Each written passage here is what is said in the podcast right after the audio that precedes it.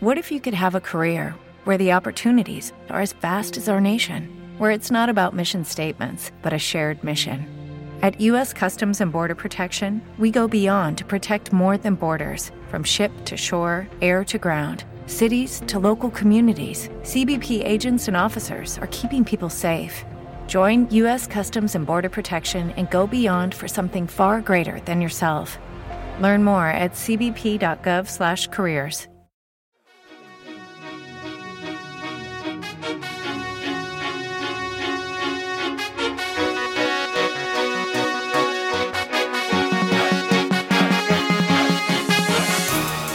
tutti ragazzi, bentornati su Idee in Ghisa, il podcast della preparazione fisica italiana. Oggi per l'episodio 34 abbiamo per voi un ospite veramente speciale. Sto parlando di Antonio Squillante. Antonio è un preparatore con oltre 10 anni di esperienza con atleti di high school e college. Attualmente sta terminando un dottorato di ricerca a USC ed è anche l'autore di diversi libri sulla preparazione fisica. Decisamente uno dei maggiori esperti di preparazione fisica nel panorama delle scienze motorie italiane. Quindi, senza ulteriori indugi, ecco a voi l'episodio 34 di Idee in Ghisa con Antonio Squillante. Ciao Antonio e benvenuto su Idee in Ghisa. Ragazzi, grazie per l'invito.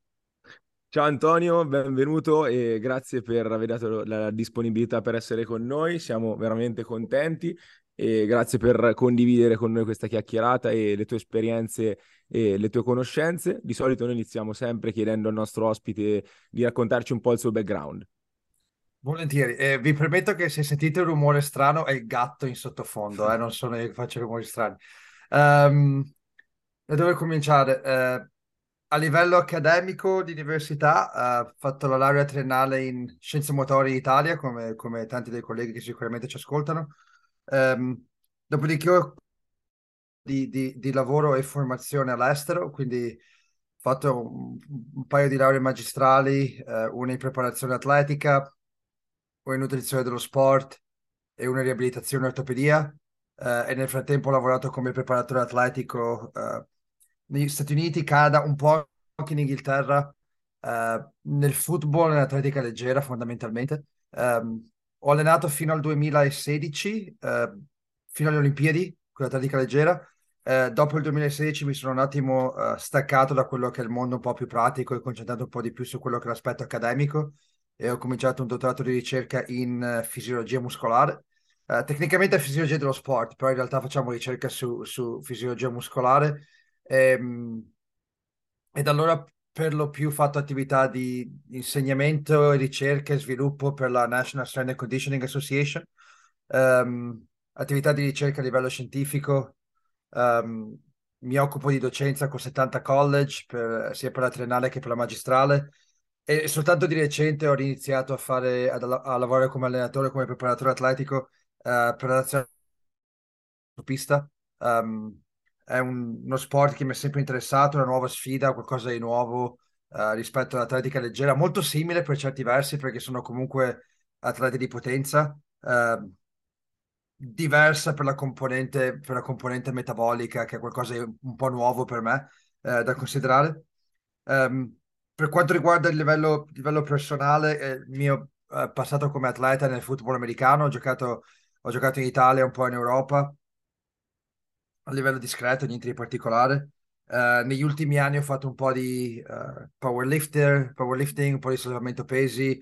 Um, mi sono dato anch'io al ciclismo su pista, che è uno sport che adesso mi piace veramente molto. Eh, ma, ma, lo faccio più che altro per mantenermi, mantenermi in attività e mantenermi in forma, nel senso Uh, non ho nessuna, nessuna, ambizione a livello agonistico se non quello di mantenermi, mantenermi relativamente in forma e motivato ad allenarmi, perché altrimenti se mi manca la motivazione vado via di testa. Quindi devo, devo, devo trovare qualcosa di, di, divertente da fare. Ecco. Assolutamente. Antonio, iniziamo subito con, uh, con le domande principali. Vai. La prima curiosità che avevamo visto che ho sentito anche altri podcast e ripeti spesso questa cosa, cosa intendi per far sì che ogni ripetizione abbia un senso e conti? E cosa significa sollevare con intenzione? Wow, hai scelto i miei argomenti preferiti subito a colpo diretto. Allora, um, credo che rispondiamo alla prima parte della domanda, uh, ripetizione con intenzione. Um, dobbiamo mettere questa domanda in un contesto. Il contesto è quello degli adattamenti neuromuscolari, quindi allenamento per la forza, per la potenza. Eh, e, e, lo dico, c'è un motivo per il quale lo dico, perché quando si guarda ad adattamenti tipo prevalentemente funzionale, quindi livello estremo nervoso centrale, eh, io dico sempre che l'intensità determina l'adattamento. In inglese si dice intensity drives adaptation. Uh, è l'intensità che riusciamo a esprimere con ogni contrazione che determina se quel carico di lavoro è effettivamente un carico allenante. Perché è facile prescrivere a chiunque un carico di lavoro, nel senso io metto su carta un numero di ripetizioni con un carico e dei tempi di recupero e con un carico di, di, di allenamento, ma perché quel carico di lavoro, di allenamento sia di fatto allenante, che vuol dire che va a migliorare una capacità motoria, serve che lo sforzo richiesto a livello di impegno neuromuscolare sia tale da creare un adattamento positivo. Uh, il che vuol dire che al di là del peso che si muove, l'intensità con la quale questo carico si muove, di conseguenza la velocità che si riesce a generare uh, sia massimale perché è necessario che si esprimano livelli di potenza ottimali per avere un miglioramento della forza esplosiva. Quindi in realtà è una catena di eventi che deve essere messa, uh, messa in moto, altrimenti manca quello che è l'elemento fondamentale che è il sovraccarico, sovraccarico funzionale. Ehm, in questo contesto non vuol dire sempre solo uh, allenarsi ad altissima velocità, perché altrimenti quello andrebbe a sacrificare i carichi di lavoro, uh, ma vuol dire che anche quando si lavora con carichi più pesanti, come ad esempio carichi sopra l'80% del massimale, che normalmente escono un po' da quelli che sono um, i criteri del VBT, se vogliamo, dell'allenamento ad alta velocità, uh, comunque bisogna essere, deve esserci l'intenzione di muovere carichi alla massima velocità possibile. E ci sono numerosi studi che supportano questa metodologia di lavoro, che normalmente viene chiamata come uh, Compensatory Acceleration Training o CA, ma semplicemente a me piace definirla come allenarsi con, in- con intenzione. Ed è, e di fatto ne, ne parlavo proprio, proprio uh, un paio di ore fa con il dottor Mann, uh, abbiamo fatto una live insieme, uh, di quanto il VBT abbia insegnato a molti preparatori atletici che magari non avevano idea molto precisa su quello che fosse il rapporto tra intensità e stimolo allenante, eh, come in realtà dire ok, facciamo allenamento della potenza, ok, facciamo un lavoro um, sotto il 60% del massimale in uno squat, per dire, dove, dove vogliamo enfatizzare la componente di velocità. Eh, fare un lavoro al 35% del massimale o al 45% del massimale fa una differenza enorme. Eh, il carico fisiologico, il carico interno, eh, cambia completamente. Quel 10% che noi vediamo su carta, in realtà, quando mettiamo l'intento di muovere i carichi in maniera più rapida possibile, fa la differenza fra uno stimolo che è allenante e quindi migliorante ed uno stimolo che magari diventa eccessivo e quindi non più allenante. Quindi in realtà allenarsi contare ogni ripetizione non è, non è soltanto compito della, de, dell'atleta di allenarsi con intento e muovere i carichi con intento, ma è anche compito del preparatore atletico mettere l'atleta in condizione di allenarsi in una condizione tale. Quindi eh, gestire i carichi in maniera ottimale, gestire le ripetizioni, um, ma credo che, e lo dico con un certo grado di, di, di, di sicurezza, credo che comprendere la differenza tra un allenamento di resistenza alla potenza, un allenamento di potenza vero e proprio e l'importanza dei tempi di recupero per quanto riguarda un assoluto allenamento che ha come obiettivo quello di migliorare la forza e la potenza è molto sottovalutata. Vedo ancora troppi programmi che hanno come, come titolo allenamento della forza, allenamento della potenza e dei tempi di recupero che a stento ti permettono di mantenere un, una, veloc- una perdita di velocità del 20-30% tra ripetizioni, che è troppo, è, è, troppo perché ci sia un guadagno a livello funzionale. Eh, o si fa allenamento della forza della potenza, o si fa fatto bene, o, o si fa del fitness che ci può anche stare, ma non è quello l'obiettivo della preparazione atletica. Quindi quello è quello che intendo. E, complessivamente è comunque una questione di, di, di dare la priorità a qualità piuttosto che quantità. Um, io credo che un programma di allenamento fatto bene per la forza è un programma di allenamento che riesce ad utilizzare in maniera il più efficace possibile il minimo numero di esercizi possibile alla massima intensità. Quindi ogni ripetizione conta, ogni ripetizione è fatta con il carico più opportuno per creare adattamento e tutti, tutti i parametri di lavoro che vengono utilizzati sono finalizzati a migliorare la qualità dello stimolo allenante. Antonio, proprio a questo avviso ti, ti, farei subito un'altra domanda. hai appunto parlato dell'utilizzo dei tempi di recupero per non avere una perdita della, della velocità del 20-30%, anche perché poi immagino andremo a parlare di ipertrofia più che lavoro della forza, comunque con la perdita di velocità. Quindi nell'ambito di allenamento della forza in, in una squadra, ad esempio, dove il preparatore magari ha a disposizione 20 minuti, 25 minuti di lavoro con la squadra e non un'ora e mezza, come applicheresti questo, questo fattore? Allora, ti do due risposte. Ti do la risposta quella politicamente corretta e poi ti do la risposta mia. Okay. Allora, la risposta politicamente corretta è che um, in un, un'ora, un'ora e mezza di allenamento, quello che è 45 minuti, il modo più semplice di fare, di trovare un compromesso tra il numero di esercizi, i tempi di recupero, i carichi di lavoro ottimale, probabilmente ti porta ad utilizzare un, uno schema di lavoro che è, tra virgolette, per carità, però molto più simile all'allenamento a circuito, tra virgolette. Non vuol dire che fai un circuito vero e proprio, ma vuol dire che incominci magari a a strutturare delle stazioni dove c'hai un esercizio di forza, due o tre esercizi di mobilità o prevenzione all'infortunio, un altro esercizio di forza e via discorrendo. E ci sta, mm, senza ombra di dubbio ci sta, assolutamente, si può fare. Ed è quello che la maggior parte dei programmi di preparazione atletica in realtà ti porta a fare, se lavori a livello di college o squadre, squadre professionistiche. Um, quello che a me piacerebbe fare, quello che quello che faccio io, ma a me non me ne frega niente che qualcuno mi giudichi perché so che funziona, quindi lo faccio comunque, è di ehm, ridurre il numero di esercizi il più possibile e concentrarsi su cariche di intensità particolarmente elevata. Quindi se io ho 40 minuti a disposizione, ne ho 30 o 20 minuti a disposizione, continuo a ridurre le mie variabili il più possibile e mi concentro su quello che serve. E a me quello che serve, eh, vado sempre in ordine di priorità e per priorità vuol dire non necessariamente quello che a me interessa di più, ma quello che un atleta in quel momento può soltanto fare in sala pesi e non può fare in campo. Quindi cosa serve veramente che faccia quando è in sala pesi con me che non può fare in campo? E molte volte si riduce a una pliometria ad alto impatto e una potenza ad alto carico, una forza muscolare. Quindi un depth jump, uno squat fatto bene, una girata olimpica, uno squat fatto bene, qualcosa che può fare, quel tipo di carico può solo trovarlo in una sala pesi con me come, come preparatore atletico, mentre magari del lavoro di core o del lavoro di stabilità o del lavoro di mobilità può comunque farlo in un altro contesto. Quindi che, che, sia la mia priorità o meno è la priorità in quel momento. Quello che posso fare è molte volte questi atleti li vediamo due volte a settimana, se va bene. Eh, due volte a settimana è il minimo indispensabile per mantenere o migliorare i livelli di forza, quindi comunque un lavoro di forza devo farlo, quindi vuol dire un lavoro a carico pesante devo farlo.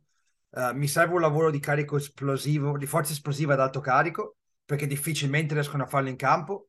Judy was boring. Hello. Then Judy discovered chumbacasino.com. It's my little escape. Now Judy's the life of the party. Oh, baby, mama's bringing home the bacon. Whoa, take it easy, Judy.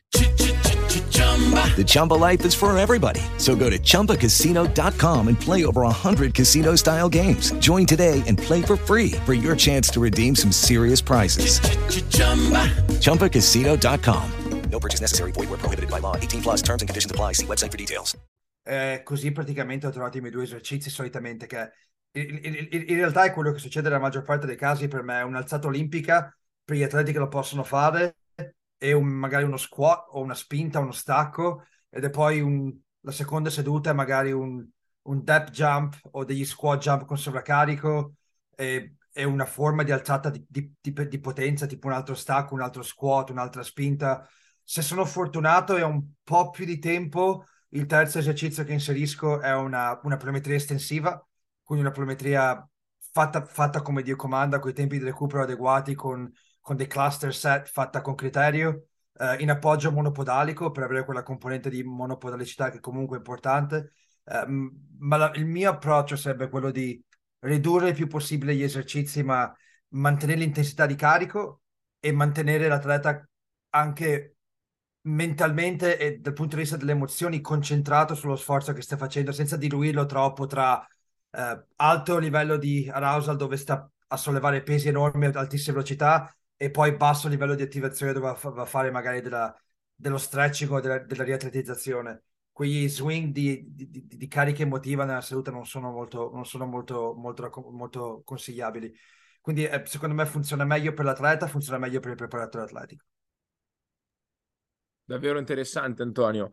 Eh, io ho potuto verificare quello che dicevi prima riguardo la, l'intenzione di sollevare il carico alla massima velocità, soprattutto con, eh, confrontandomi con eh, un mio collega che fa powerlifting nella palestra in cui lavoro eh, e allena una, un'ottima squadra e, e loro nonostante lavorano spessissimo e quasi sempre, anzi su forza massima con altissimi carichi, l'intenzione è quella sempre di accelerare il bilanciere uscendo dagli angoli chiusi. Quindi è eh, una cosa che vedo fare e mh, al di là io chiaramente lavoro molto più con le squadre e come dicevi te molto più su potenza, loro lavorano molto su forza massima, pensavo che magari uscendo dalla buca avevano eh, un'accelerazione ma non l'intenzione massimale, invece è sempre l'intenzione di fare potenza, di accelerare il bilanciere.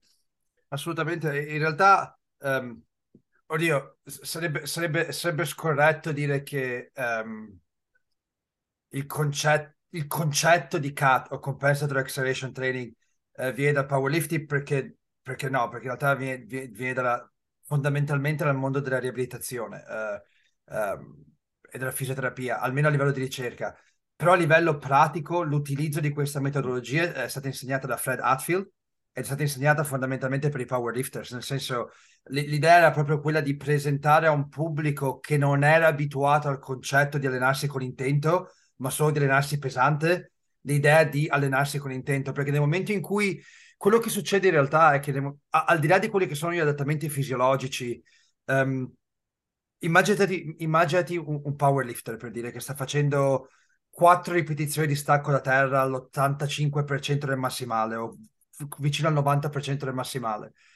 Um, se accetta il fatto di muoversi lento, scordinato e, e, e, ed inter- e un po' interrotto, forse ci arriva a quattro ripetizioni, ci arriva distrutto, ma ci arriva.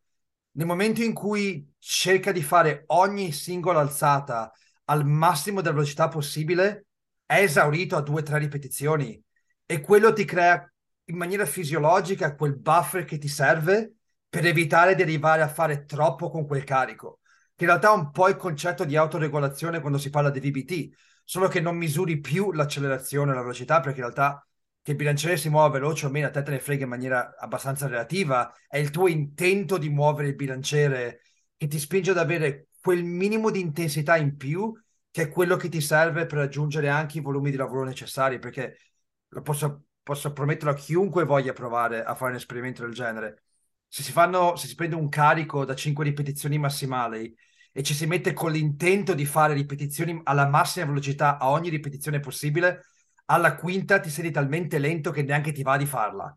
Quindi ti rendi automaticamente conto di quanto fare delle ripetizioni a quel livello di fatica alla fine ti, ti, ti dia ben poco. Quindi secondo me è uno strumento validissimo in preparazione atletica come, come nel powerlifting e anche nel, nel sollevamento pesi olimpico.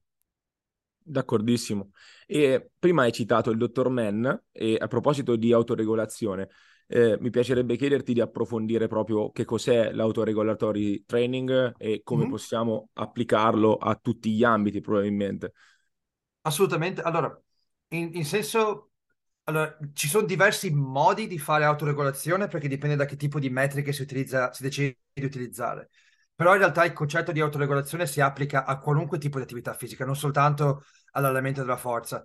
Autoregolazione vuol dire essere in grado di monitorare il livello di fatica fisico, certo, da un certo punto di vista anche mentale, in modo tale da poter adattare i carichi di lavoro a livello di readiness o di preparazione fisica per quella giornata. Quindi vuol dire che se io ho su carta un certo programma che prevede un certo carico di lavoro, ma io ho un modo, prima ancora di incominciare la seduta, di verificare se il mio livello di prontezza fisica o readiness è adeguato a quel carico di lavoro e mi rendo conto che non lo è, che sono affaticato, che non ho recuperato bene, invece di comunque andare a fare quel carico di lavoro, sapendo che a parità di carico esterno avrò un carico interno molto superiore che non riesco più a quantificare, che può facilmente portarmi al sovrallenamento se fatto in maniera ripetuta, io vado a modificare il mio, il mio tipo di allenamento per quel giorno vado ad abbassare i carichi, ad abbassare i volumi, vado a cambiare la modalità di allenamento, vado a fare una sorta di recupero attivo,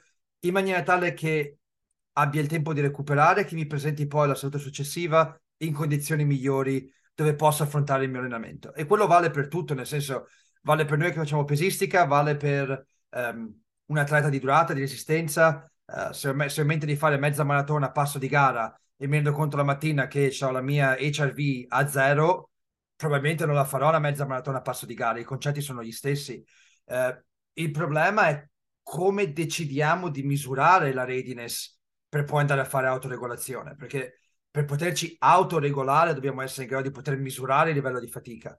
Ora, um, le maggiori linee guida, le, le, le, linee guida più complete che abbiamo al momento forse sono sul VBT, nel senso se decido di fare del velocity based training e ho fatto un, un lavoro di benchmarking corretto e, ed efficace dove io so quali carichi, quale velocità e so predire il mio massimale in base alla mia velocità, allora a me basta fare una o due serie di riscaldamento al 50-60% del massimale provare a fare la intensità massimale, quindi a muovermi il più rapidamente possibile, ehm, mettere il mio carico, il mio numero di ripetizioni, la mia velocità in un'app, l'app mi dice quello che è il mio massimale teorico per quel giorno, lo confronto con il mio massimale vero che ho testato, se al di sopra luce verde posso allenarmi, se al di sotto luce rossa sono affaticato dovrei, devo modificare il mio allenamento. Quello è il modo più facile.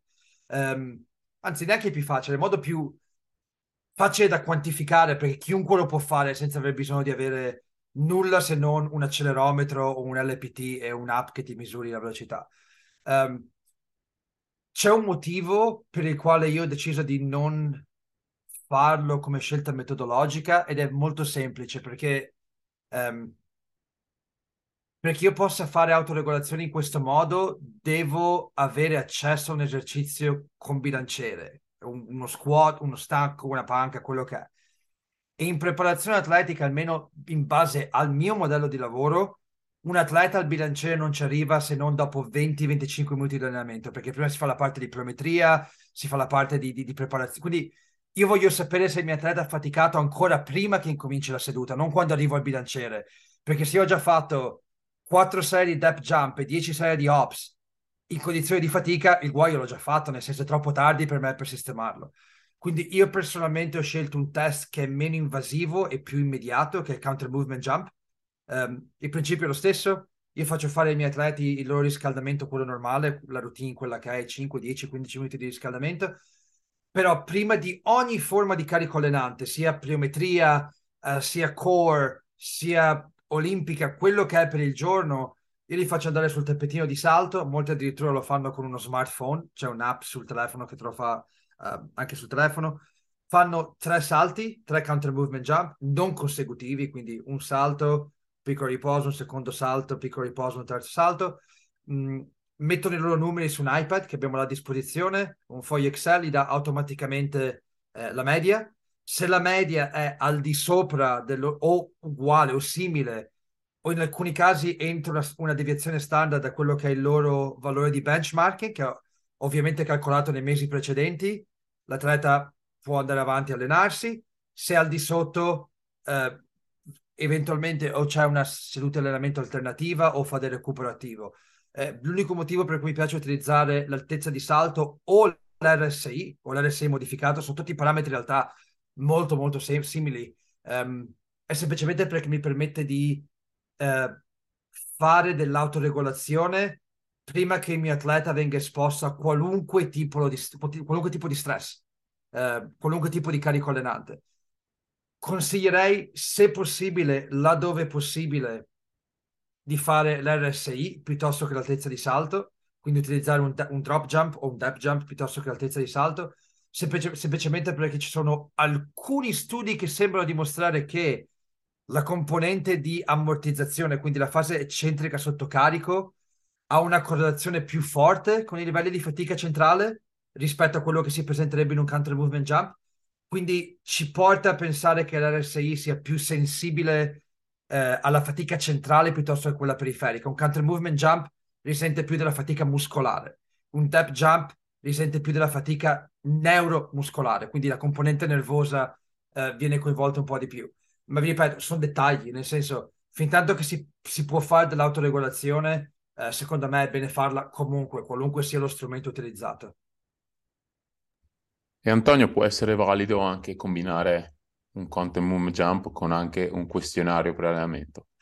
Madonna, volent- assolutamente sì. Allora, nel mondo ideale, almeno mio, dove potessi fare una roba del genere, sarebbe quando parliamo di fatica parliamo di qualcosa che è multifattoriale, quindi quando noi facciamo il counter movement jump è soltanto fatica neuromuscolare, non possiamo aspettarci chissà quanto da un test del genere. C'è una fatica endocrina e metabolica, c'è una fatica emotiva che difficilmente un test oggettivo riesce a misurare. Quindi, secondo me, se si potessero includere almeno i tre elementi fondamentali che sono metabolica, neuromuscolare ed emotiva, quindi ad esempio un questionario, un test di salto e una HRV o una frequenza cardiaca a riposo, quella secondo me è la combinazione perfetta. Eh, il problema diventa che più variabili ci sono da controllare, più viene richiesto all'atleta di essere eh, puntuale con i, con, con i test, con i risultati, quindi può diventare un po' problematico da fare a lungo termine, ma laddove possibile, secondo me è la scelta migliore. Questionario, HRV e altezza di salto. Molto interessante, Antonio. Vorrei farti un'altra domanda. Ultimamente, soprattutto nel mondo del basket, sta venendo sempre più fuori il concetto di microdosing, quindi mettere delle piccole sedute, se vogliamo anche di richiamo, o comunque piccole sedute di allenamento ogni singolo giorno. Qual è il tuo punto di vista sul microdosing? Secondo, allora, la, la risposta diretta è che secondo me funziona benissimo. Um, non è niente di, in realtà non è niente di, di nuovo. Il microdosing è stato usato per tantissimi anni um, in maniera, se vogliamo, quasi indiretta nel mondo della preparazione atletica, o almeno non intenzionale, eh, ma solo di recente hanno iniziato a misurare o quantificare l'effetto del microdosing in preparazione atletica. Um, allora, Lucky Land Casino asking people what's the weirdest place you've gotten lucky? Lucky? In line at the deli, I guess? Aha, in my dentist's office. More than once, actually. Do I have to say? Yes, you do. In the car before my kids' PTA meeting. Really? Yes. Excuse me, what's the weirdest place you've gotten lucky? I never win and tell. Well, there you have it. You can get lucky anywhere playing at LuckyLandSlots.com. Play for free right now. Are you feeling lucky? No purchase necessary. Void where prohibited by law. 18 plus. Terms and conditions apply. See website for details. Step into the world of power, loyalty, and luck. I'm gonna make him an offer he can't refuse. With family, cannolis, and spins mean everything. Now, you wanna get mixed up in the family business. Introducing The Godfather at ChumbaCasino.com. Test your luck in the shadowy world of The Godfather slot. Someday, I will call upon you to do a service for me. Play The Godfather now at ChumbaCasino.com. Welcome to the family. VGW Group. No purchase necessary. Void where prohibited by law. See terms and conditions. 18 plus. Spero che la risposta non, non, non, non ti, lasci, ti, lasci, un po' uh, insoddisfatto, però il problema col microdosing non è il microdosing in sé per sé, è l'effetto che il microdosing ha sul programma di allenamento generale. Cosa vuol dire? Se io dico, se io accetto l'idea di fare del microdosing, quindi delle, delle brevi sedute di allenamento, e poi vado a uno, aumentare la frequenza degli allenamenti in maniera troppo eccessiva, nel senso non riesco a dare al mio atleta una certa continuità nel recupero. Due, vado a frazionare gli stimoli allenanti di, in maniera troppo diluita e perdo un po' quello che è l'effetto sinergico dei diversi esercizi.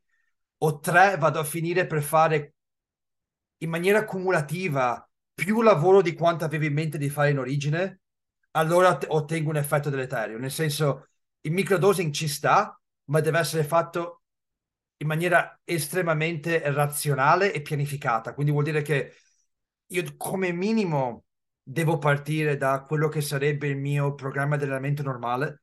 Faccio l'esempio, è banale, tipo uh, tre volte a settimana, un'ora, sono tre ore di allenamento, per dire, per farla molto semplice. Se vado a fare del microdosing, devo stare in quelle tre ore. Un po' più sopra, un po' più sotto, ma non è che perché metto a fare 20 minuti ogni 4-5 ore finisco a fare 12 ore di allenamento a fine settimana. Deve esserci comunque un bilanciamento in quello che è lo stimolo allenante perché microdosing o non microdosing, ogni volta che mi alleno devo allenarmi con un'intensità che mi porti a un miglioramento. Quindi se faccio potenza è un carico allenante, se faccio forza è un carico allenante.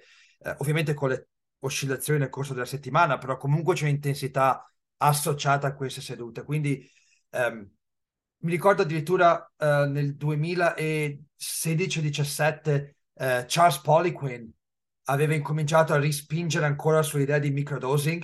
Eh, ovviamente lui l'aveva fatto nel bodybuilding, quindi con l'obiettivo della massa muscolare, dove diceva invece di fare, ehm, posso dirlo in maniera anche abbastanza pubblica perché tanto ormai si sa, lui lavorava per, per lo più con atleti bombati, quindi invece di fare eh, due sedute al giorno, cinque volte a settimana per due ore l'una, fai mezz'ora, sei volte al giorno per gruppo muscolare e cresci di più. Quella è la sua idea. Quindi, tipo fare un giorno di bicipiti, 10 minuti di bicipiti la mattina, 10 minuti prima di pranzo, 10 minuti dopo pranzo e farti un'ora intera per gruppo muscolare al giorno. Perché diceva che frazionando in questo modo lo stimolo ogni 10 minuti aveva un'intensità superiore perché avevi recuperato un po' a metà, complessivamente aveva uno stimolo allenante superiore. Ci sta nel bodybuilding dove accettiamo di avere livelli di fatica molto alti, ehm, la qualità dello stimolo allenante è secondaria, l'obiettivo è il volume, prendi un sacco di bombe, in qualche modo ti adatti e cresci. In preparazione atletica dove dobbiamo centellinare lo stimolo allenante e massimizzare il recupero il più possibile, eh, il microdosing ci sta assolutamente, ma deve essere pianificato in maniera estremamente eh, cauta per non rischiare di, di, strafare o addirittura di non fare abbastanza. Bisogna trovare quel, quell'equilibrio ottimale per riuscire a farci stare la giusta intensità alla giusta frequenza. Davvero interessante, Antonio. Eh, cambio argomento chiedendoti la tua opinione eh, riguardo il lavoro di forza e potenza eh, nei, mh, diciamo, nelle proposte di lavoro bilaterali e unilaterali. Prima hai citato dei lavori monopodalici che hai sempre intenzione di inserire no, nei lavori pliometrici e mi piaceva capire un po' la tua opinione e filosofia dietro questo argomento.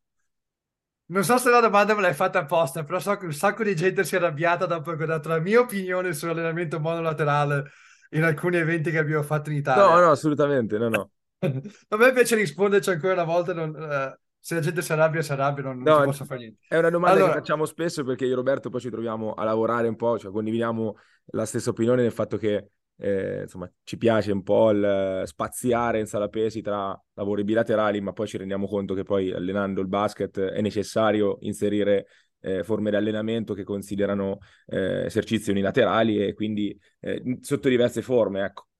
Assolutamente sì. Allora, cerchiamo di dare una risposta che è politicamente corretta per tutti. Um, so che c'è molta gente che, che adora approcci all'allenamento che sono un po' più funzionali, però uh, funzionale è una parola un po', un, un, po', un, po', un po' pericolosa. Allora, L'allenamento monolaterale o monopodalico serve assolutamente, eh, deve essere assolutamente una componente di qualunque forma di preparazione atletica, non ci piove. Um, se, però, se però vogliamo supportare questa affermazione con il fatto che l'allenamento monopodalico è un allenamento sport specifico, assolutamente no. L'allenamento monopodalico supporta un lavoro di tipo sport specifico nel momento in cui va a sviluppare schemi motori che richiedono un'attività monolaterale, quindi eh, schemi di coordinazione che richiedono un supporto monolaterale, o nel momento in cui va a compensare delle asimmetrie che possono essere controproducenti nello sport. E bisogna fare la distinzione. Nel momento in cui si fa del lavoro monolaterale per correggere delle asimmetrie, allora noi stiamo pensando ad un lavoro che va a stimolare la crescita muscolare e i livelli di forza su un arto piuttosto che l'altro ed è un lavoro che si può fare in condizioni di um, il termine migliore per descriverlo è close skill dove la componente di skill non è molto rilevante il controllo motorio non è molto rilevante e ti puoi fare per dire um, uno squat col piede dietro sollevato così ti concentri più su un arto ti puoi fare uh, tutte le varianti di squat monopodalico addirittura lavoro di pressa monopodalico se fosse necessario, eh, se ha degli squilibri enormi tra agonisti e antagonisti, ci sta anche del lavoro ai cavi o della leg extension, dipende dai casi, perché poi in realtà gli squilibri muscolari possono essere anche importanti e richiedono degli interventi un po', un po' diversi. E questo in nessun modo, in nessun modo assume il ruolo di lavoro sport specifico, è un lavoro sulle asimmetrie. Non è che perché tu fai uno squat monopodalico col piede sollevato fai del lavoro sport specifico, assolutamente no. Ti puoi spostare su una componente leggermente più funzionale, che è la pliometria monopodalica, dove viene fatta in un contesto di open skill, quindi dove c'è comunque una componente di eh, coordinazione, equilibrio, magari una componente di reattività, e allora vai a lavorare non soltanto sugli squilibri muscolari, ma vai a fare un lavoro che di fatto ti va a potenziare in maniera funzionale un arto piuttosto che un altro. Ma comunque non sei nel contesto di sport specifico, perché il lavoro che tu fai in un, in, in in un contesto di allenamento nel quale eh, lo stimolo cognitivo, propriocettivo, eh, sensomotorio non è nulla in confronto a quello che un atleta eh, vive sul campo da gioco, in realtà di sport specifico ne ha ben poco. Quindi lavoro monopodalico a me piace tantissimo. Non riesco per correttezza professionale a considerarlo come un lavoro di forza, semplicemente perché la forza... Molta gente mi risponde così, mi dice, ma se io faccio un carico dell'80% del massimale per lavoro di forza in bipodalico e poi vado a fare un allenamento monopodalico dove trovo un carico che mi dia l'equivalente dell'80% su un arto singolo, comunque lavoro di forza. Su carta, ma non funziona così, perché il carico ha uno stimolo sistemico e perché tu abbia un, un aumento di forza importante deve esserci uno stimolo sistemico l'80% deve essere l'80% del massimo carico possibile che il tuo organismo può sollevare, può tollerare. E questo carico sarà sempre più alto in bipodalico che monopodalico. Quindi qualunque stimolo monopodalico andiamo a creare, anche se l'intensità relativa è simile, 80%, 80%, l'intensità assoluta sarà sempre più bassa.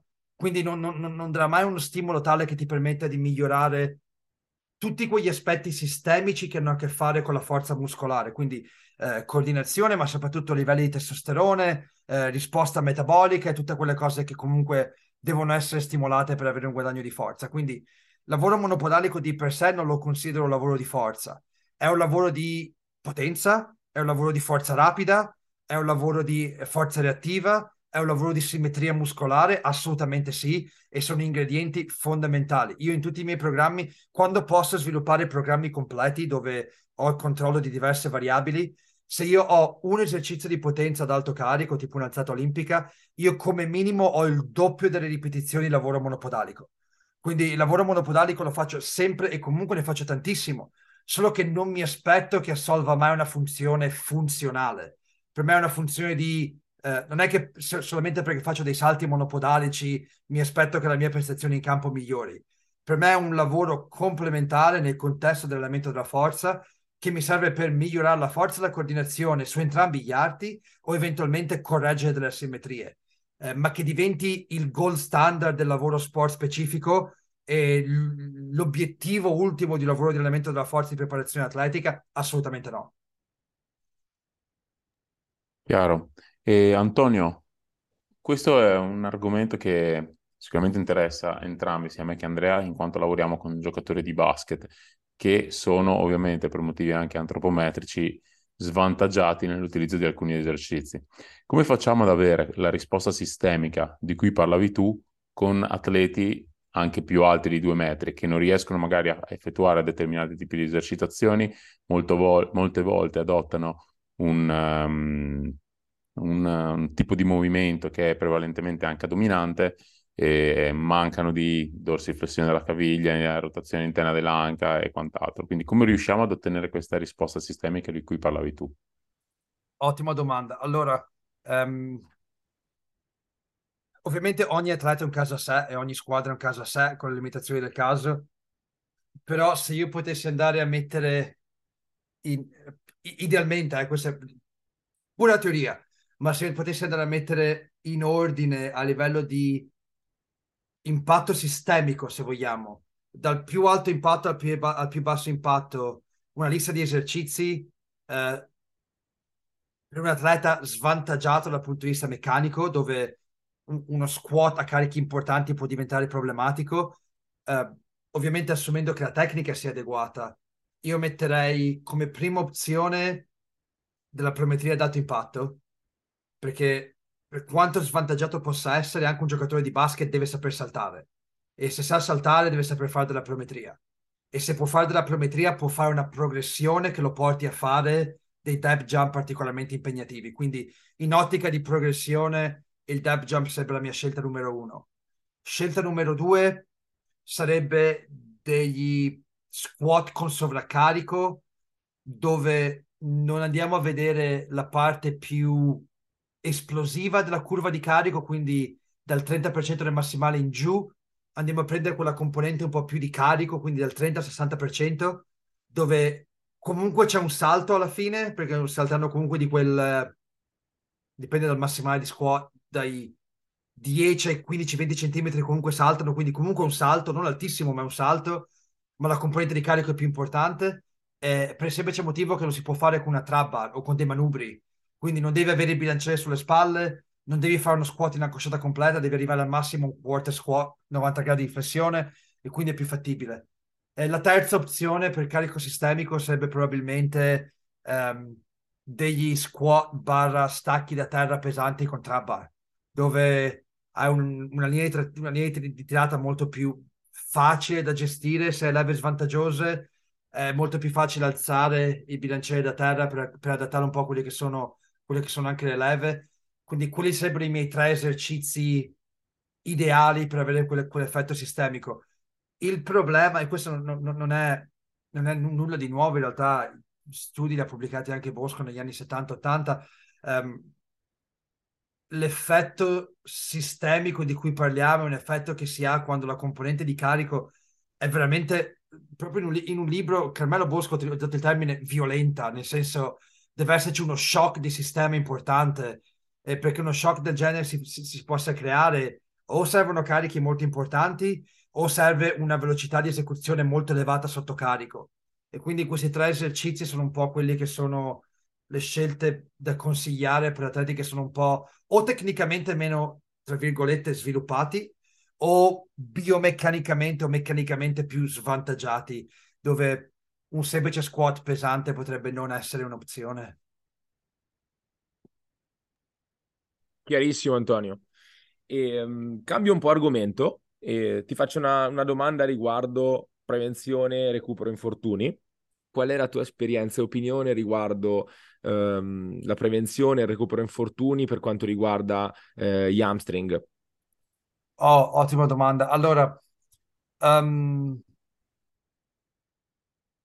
secondo me, e qua, qua bisogna stare attenti a come si risponde perché ci sono tantissimi ricercatori che hanno molte idee, eh, molte, molte opinioni personali in gioco. Allora, eh, secondo me, il minimo comune denominatore quando si parla di prevenzione degli infortuni agli hamstring, al di là di quella che è la metodologia di lavoro scelta per ottenere questo risultato, è quello che si definisce equilibrio muscolare. Quindi eh, che non vuol dire soltanto equilibrio tra agonisti e antagonisti, quindi quadricipiti e femorali, ma vuol dire anche, ed è questo credo che sia l'area dove c'è maggior interesse anche in ambito di ricerca, sia un equilibrio a livello degli hamstrings nella curva forza-carico, uh, quindi o lunghezza-carico, quindi la capacità di esprimere livelli di forza ottimali a diverse lunghezze muscolari, perché l'infortunio molte volte succede in condizioni di, di, di, di allungamento muscolare specifico, in range of motion specifici.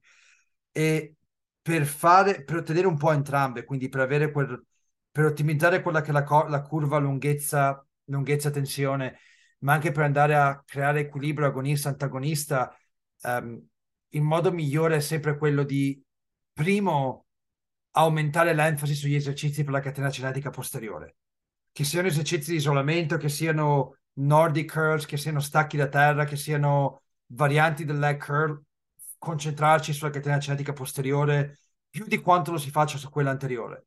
Ehm, a riguardo c'è, um, c'è, un libro, adesso mi sfugge, mi sfugge l'autrice del libro, è una fisioterapista francese, eh, l'ha scritto negli anni 70, si chiama, in italiano si chiama Liberare la tigre in gabbia, è un libro di fisioterapia dove si concentra fondamentalmente sull'equilibrio tra catene cinetiche e usa la metafora della tigre in gabbia per descrivere la catena cinetica posteriore, dove noi tutti ci concentriamo a, sviluppa- a costruire una gabbia enorme, che è la catena cinetica anteriore, ma non sviluppiamo l'animale dentro la gabbia, che è la catena cinetica posteriore, dove siamo tutti concentrati sui muscoli agonisti, vogliamo che i quadricipiti, cre- quadricipiti crescano, che i glutei crescano, perché c'è più spinta, perché c'è più propulsione, però poi ci dimentichiamo di sviluppare la catena cinetica posteriore. Quindi lavorare sulla catena cinetica posteriore il più possibile e quando si scelgono gli esercizi, a prescindere da quale esercizio si sceglie, scelga di usare, l'importante è utilizzare esercizi a range di escursione articolare completa, dove si fa utilizzo di tutta la curva di allungamento, quindi tutta la curva di tensione. È più facile farlo con esercizi di tipo eccentrico, perché noi porti- ci portiamo ad angolo chiuso, arriviamo ad angolo aperto, cerchiamo di mantenere tensione e l'abbiamo fatto in tutto l'arco del movimento. Diventa più difficile in esercizi tipo concentrico, ma comunque se si lavora con, ad esempio, uh, time under tension o si lavora con molte volte bande elastiche, in questo caso fanno benissimo um, altre combinazioni di esercizi isotonici, è possibile creare degli esercizi nei quali il braccio di leva è tale per cui la tensione viene distribuita in maniera uguale in tutto l'arco del movimento.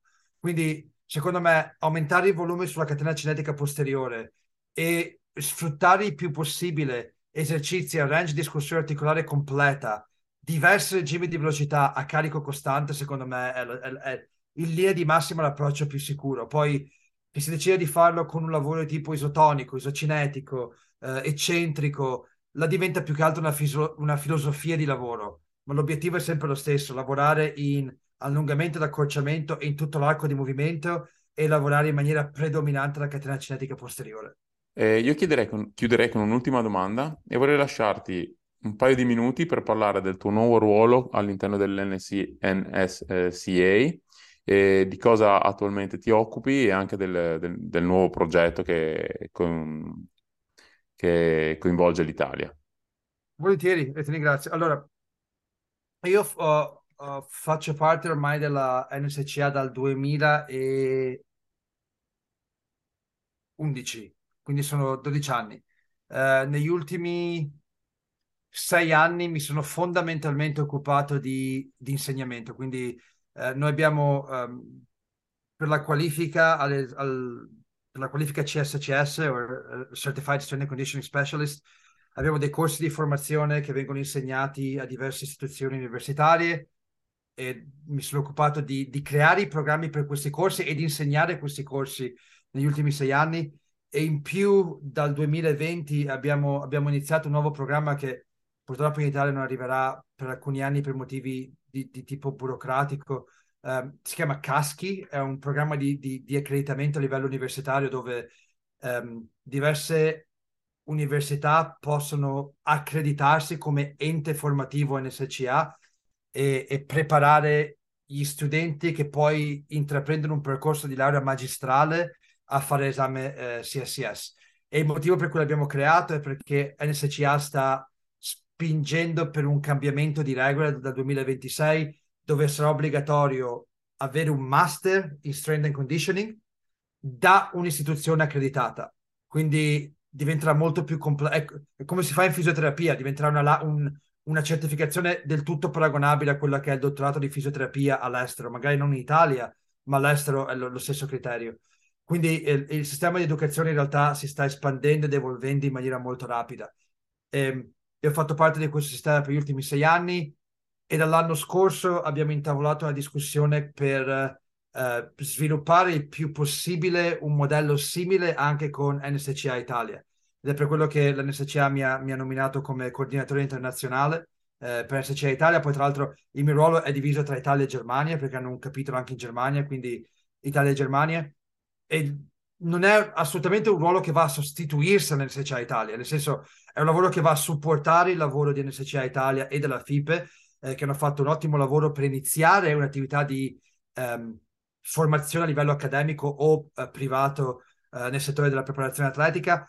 Vogliamo semplicemente mettergli a disposizione quelli che sono ehm, gli strumenti che abbiamo sviluppato negli ultimi anni per vedere se possono funzionare anche in Italia e come farli funzionare in Italia in quest'ottica ehm, il mio ruolo personale in termini di ambizioni personali era quello di ehm, aprire o, o, rendere disponibile in Italia un primo corso di laurea triennale in preparazione atletica, perché noi non ce l'abbiamo. Abbiamo la triennale in, in, in uh, educazione fisica o kinesiologia se vogliamo, ma un corso triennale in preparazione atletica non esiste. E, e posso, posso, non, non posso rivelare tutti i particolari, ma da settembre 2023 avremo il primo corso di laurea triennale in Italia riconosciuto dal Ministero dell'Educazione in preparazione atletica. Ed è un corso che ho interamente creato da zero. Uh, ho creato tutti i capitoli di questo corso, tutti gli esami, tutti i contenuti, ovviamente non da solo, con l'appoggio di, di, di, di professionisti in ciascun settore, ma cercando di adottare il più possibile quello che è il modello non americano, internazionale nella preparazione atletica, quindi modello inglese, modello americano, modello canadese, modello australiano, perché l'Italia si allinei nella stessa traiettoria, perché secondo me ehm, la formazione che abbiamo in Italia nell'ambito delle scienze motorie è fenomenale, nel senso la, la, la componente teorica è ottima, ma c'è troppa sconnessione tra scienze motorie e preparazione atletica. È come se in realtà mancasse quella, quel, quel collante che permetta a uno studente di imparare quello che serve a livello teorico in preparazione atletica, ma anche sapere come metterlo in pratica. E quindi l'obiettivo di avere una laurea triennale in preparazione atletica è in realtà propedeutico ad avere poi delle magistrali che mi auguro che altre, che altre università in Italia decidano di aprire, così che nel 2026, 2027, 2028 quando il cambio di regolamento diventerà effettivo anche in Italia, anche in Italia avremo corsi di laurea che ci permettono di certificarsi come CSCS, perché non dimentichiamoci che per quanto alcuni movimenti educativi in Italia de- rifiutino di accettarlo, il CSCS è l'unica certificazione riconosciuta a livello mondiale. Quindi, così come abbiamo la, la ACSM per quanto riguarda la fisiologia dello sport, per la preparazione atletica è NSCA e CSCS. Quindi il futuro si muove in quella direzione. Eh, le richieste per preparatori atletici, anche come contratti di lavoro, nel futuro avranno certe richieste dal punto di vista accademico formale, ma avranno obbligatorio la qualifica di CSS. Quindi se vogliamo sviluppare professionisti nel nostro settore, nel nostro paese, dobbiamo potergli offrire gli strumenti svilupp- per svilupparsi. Non possiamo pretendere che di punto in bianco si presentino come CSS se non abbiamo istituzioni che li preparano a questo tipo di, di pratica. Eh, quello è un po' il mio obiettivo con NSCA, parallelo a NSCA Italia e con il supporto di um, ehm, 70 college ed altre istituzioni che stanno lavorando uh, con me o a fianco a me in questo momento per sviluppare questo progetto. Antonio, è eccezionale quello che ci hai rivelato e ehm, io invito i nostri giovani ascoltatori che vogliono intraprendere questo percorso e iscriversi alle scienze motorie di rimanere connessi alle informazioni che ci hai dato perché io fossi un eh, neo studente, neo laureando, mi iscriverei subito, onestamente. Anch'io. mi iscriverei subito. Colgo l'occasione per ringraziarti tantissimo di essere stato con noi, è stata una chiacchierata davvero produttiva e mm, sarei rimasto, penso anche Roberto, ancora molto più tempo ad ascoltarti perché è stato davvero eccezionale. Grazie davvero, ti facciamo un grande in bocca al lupo e per eh, insomma, eh, continuo dei, tue, dei tuoi lavori. E ringraziamo i nostri ascoltatori che sono stati qui con noi e gli diamo appuntamento al prossimo episodio e come al solito io e Roberto il miglior augurio che possiamo darvi è che, la forza, forza sia, con, sia voi. con voi. Grazie a voi, bocca al lupo.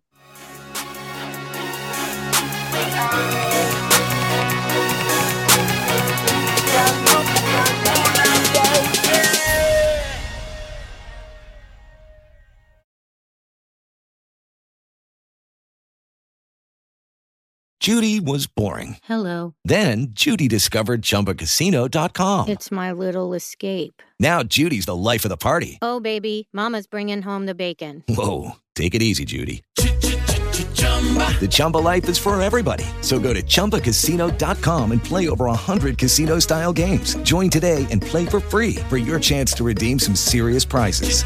chumba ChumbaCasino.com. No purchase necessary. Void where prohibited by law. 18 plus terms and conditions apply. See website for details. If you own a vehicle with less than 200,000 miles and have an auto warranty about to expire or no warranty coverage at all, listen up. CarShield has a low-cost month-to-month vehicle protection plan that covers more parts than ever. Visit carshield.com/audio to find out how you could pay almost nothing for covered auto repairs. Drivers who activate this vehicle protection today will also receive free roadside assistance, free towing, and car rental options at no additional cost. Get your free quote today at carshield.com/audio. That's carshield.com/audio.